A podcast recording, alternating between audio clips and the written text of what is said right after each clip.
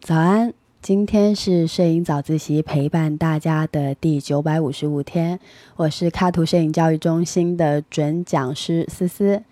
今天我们来聊聊手机自带的人像模式。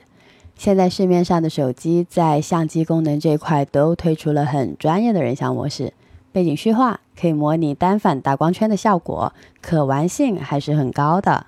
就拿 iPhone 举例，自从 iPhone 7 Plus 用了双摄像头之后，就在 iPhone 的自带相机里出现了人像模式。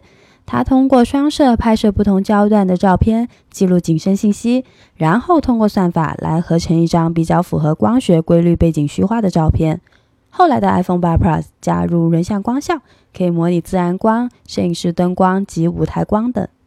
可是翻看自己的相册，利用人像模式拍出来的照片，怎么那么奇怪呢？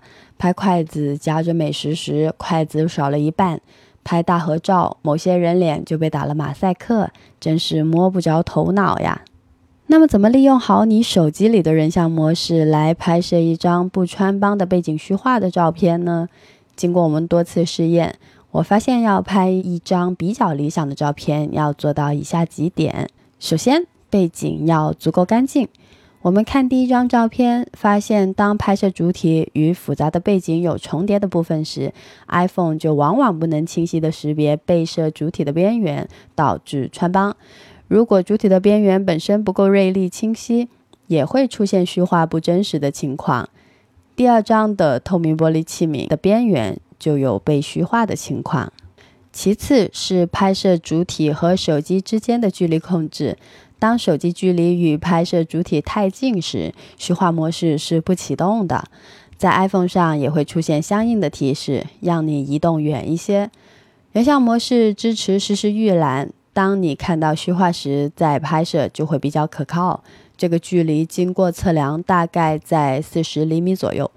如果要突出拍摄主体，建议在四十至五十厘米范围内拍摄。最后，如果要拍摄人物，建议在一到两人最佳。人物太多时，iPhone 的识别就会出现一些穿帮，不该虚化的虚化，影响最终效果。目前人像模式还不能虚化前景，只能虚化背景。当然，除了 iPhone 以外，许多安卓手机也有类似的功能了。欢迎留言告诉我你的手机是什么型号的，有没有类似于人像模式这样的虚化背景的功能？如果喜欢思思的早自习，可以点击文章右下角的好看按钮，我非常需要你的鼓励哦。以上是今天摄影早自习的内容。今天是摄影早自习陪伴大家的九百五十五天，我是卡图摄影教育中心的准讲师思思。谢谢你的收听，每天早上六点半，微信公众号“摄影早自习”，不见不散。